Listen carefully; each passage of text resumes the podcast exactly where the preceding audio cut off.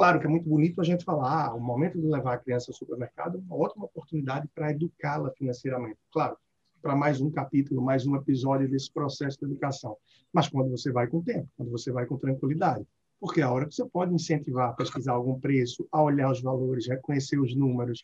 É, por isso que é tão fundamental, é tão importante, às vezes, a gente dedicar tempo para cuidar da vida financeira, como eu tanto falo, e a gente não consegue dedicar. As pessoas dedicam para o danado do Instagram, para o WhatsApp, mas uma ida no supermercado, que fizer com calma e puder dizer, olha, filho, você vai ter hoje aqui 10 reais para poder escolher alguma coisa. E a criança vai voltar, claro, com 13, 14, 15 reais aí de itens. E vai ser duro quando você dizer, olha, o limite é 10. Ah, mas 10 não dá, então segure os 10. Na próxima vez você vai ter mais 10, e aí vai sobrar, porque se você precisa de 15, na próxima 10 dessa com 10 da outra, vai ter 20, ainda sobra.